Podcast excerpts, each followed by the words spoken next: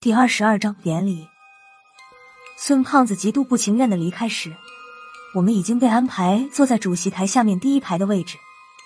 高亮、萧和尚和郝文明等人已经坐到了主席台上，后面满满当当坐着学院的女学生们。欢迎仪式就要开始。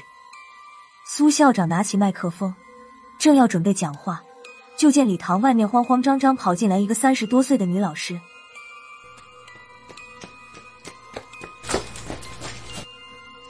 她一进来就直奔主席台跑去。苏校长见这女老师慌慌张张的样子，直皱眉，刚想呵斥几句，女老师已经跑上了主席台，隔着主席台压低了声音对苏校长说了几句话。没想到苏校长手里的麦克风已经打开了，于是整个礼堂都听见了女老师说的话。又有人失踪了，是高三。他话说出口才反应过来，全礼堂的人都听见了。再想住口已经晚了。本来还挺安静的礼堂，顿时就像炸开了锅一样。虽然苏校长马上关了麦克风，但已经没法止住台下一阵的慌乱和骚动。高胖子已经坐不住了，他站起身来。目光先在几个主任脸上扫了一圈，最后停到吴仁迪的脸上，说道：“你们先在这儿守着，吴老师，你陪我去看看。”出乎所有人的意料，吴仁迪没有起身的意思，就回了两个字：“不去。”直接把高胖子晾那儿了。从我进民调局起，就知道吴仁迪只买高局长的账，一般只要高局长开口，即便刀山火海，吴仁迪也会答应去办。可现在吴仁迪直接拒绝了高胖子的要求，别说是我了，就连那几位主任也从来没有遇到过。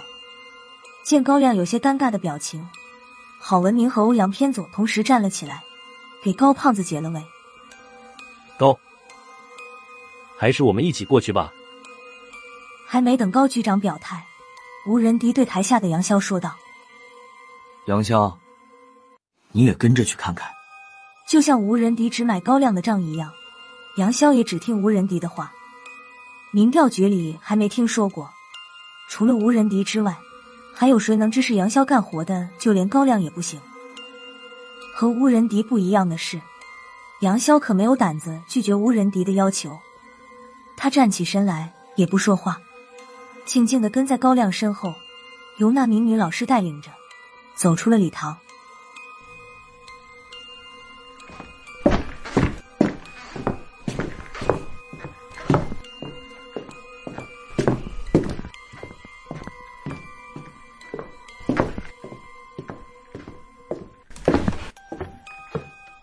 现在谁都没有心情继续这场欢迎仪式了，不只是学生，就连一些老师都三三两两的聚在一起，议论着今天连同最近学院里莫名其妙的失踪案。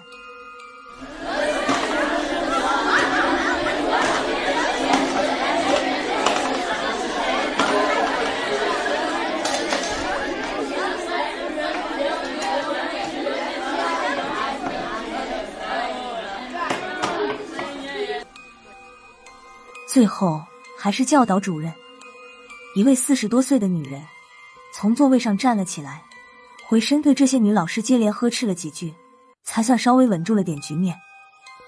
高局长走时并没有说过我们可以离开，看他的意思是想靠我们这些人来确保礼堂内众老师和学生的安全。西门烈和云飞扬他们已经走到礼堂后面，开始警戒周围的情况。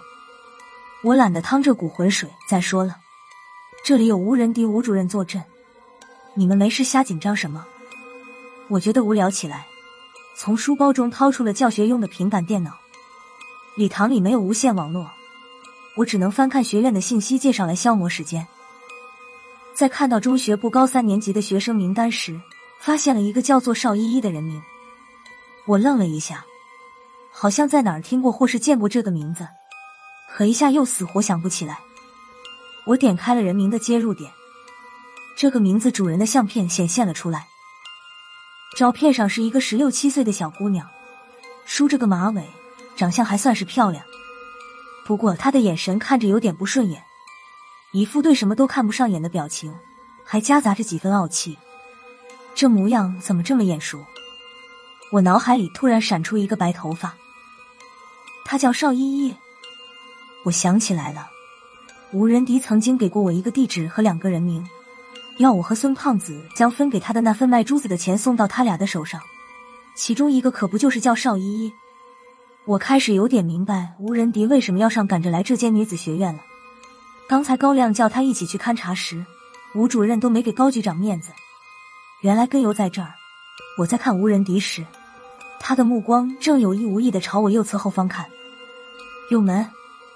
我站起来，装作坐累了，伸一个懒腰，偷偷顺着吴仁迪的目光看去，一眼就看见了那个叫做邵依依的女孩。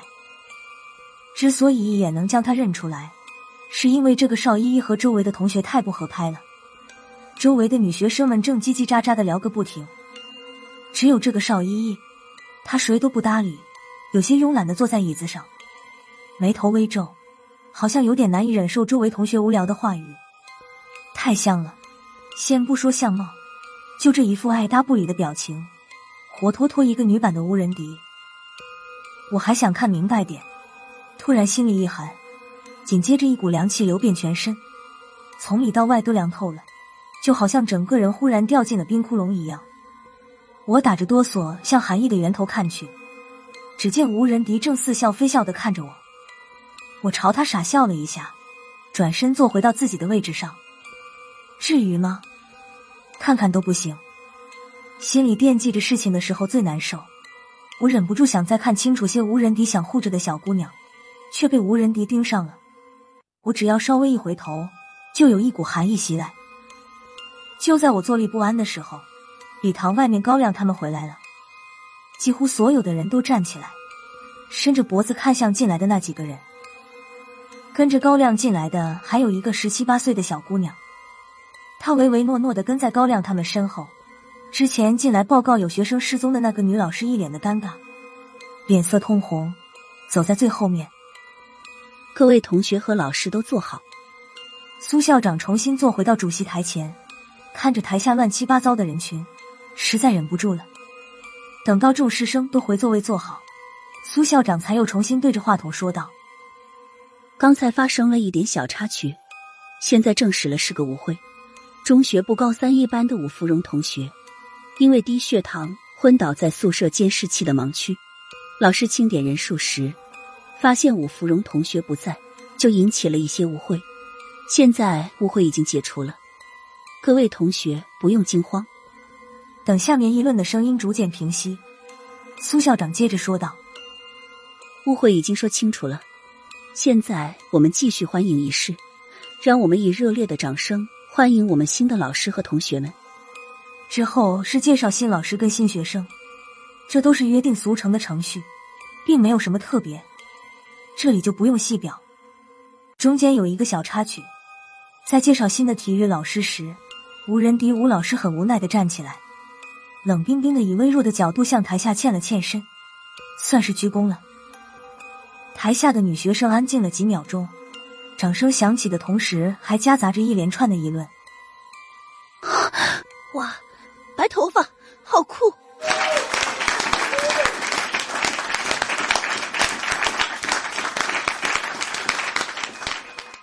他脸蛋怎么那么白？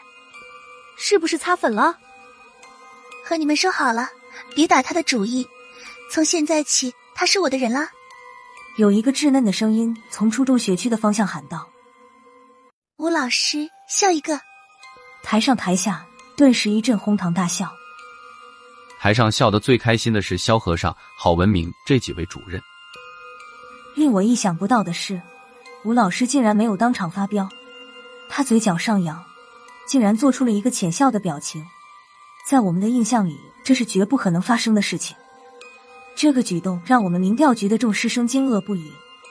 刚才笑得最凶的郝文明和萧和尚也都愣住了。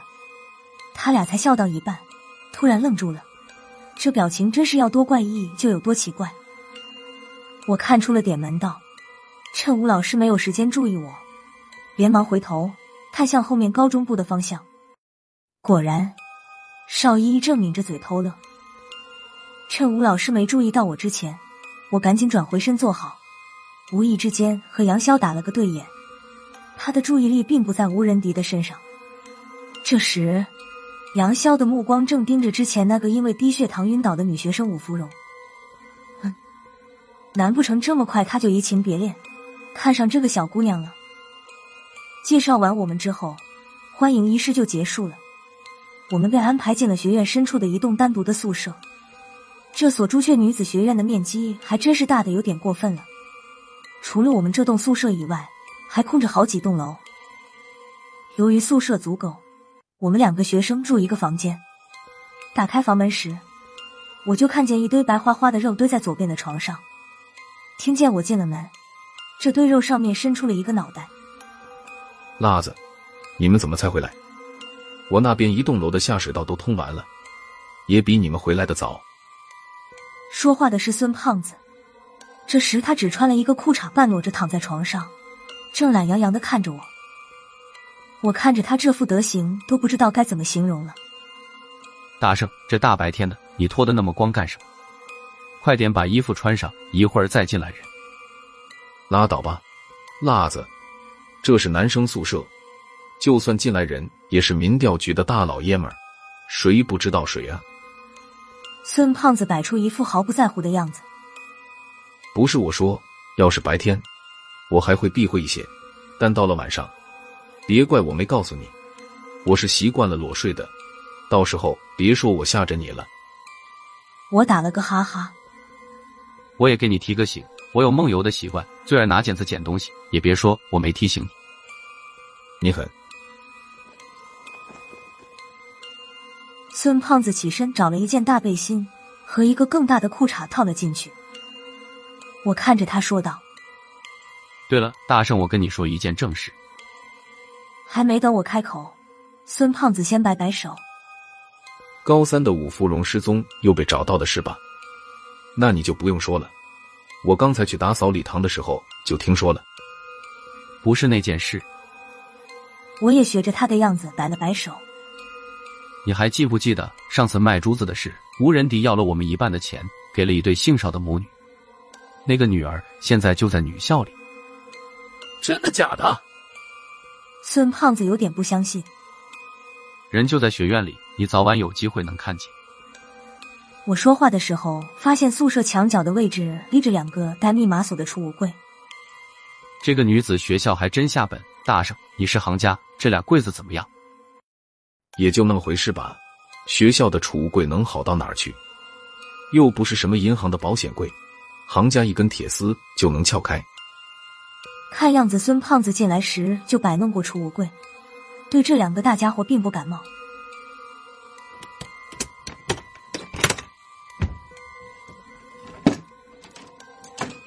我把手枪和备用弹夹放进储物柜里锁好后，心里还是有点不踏实。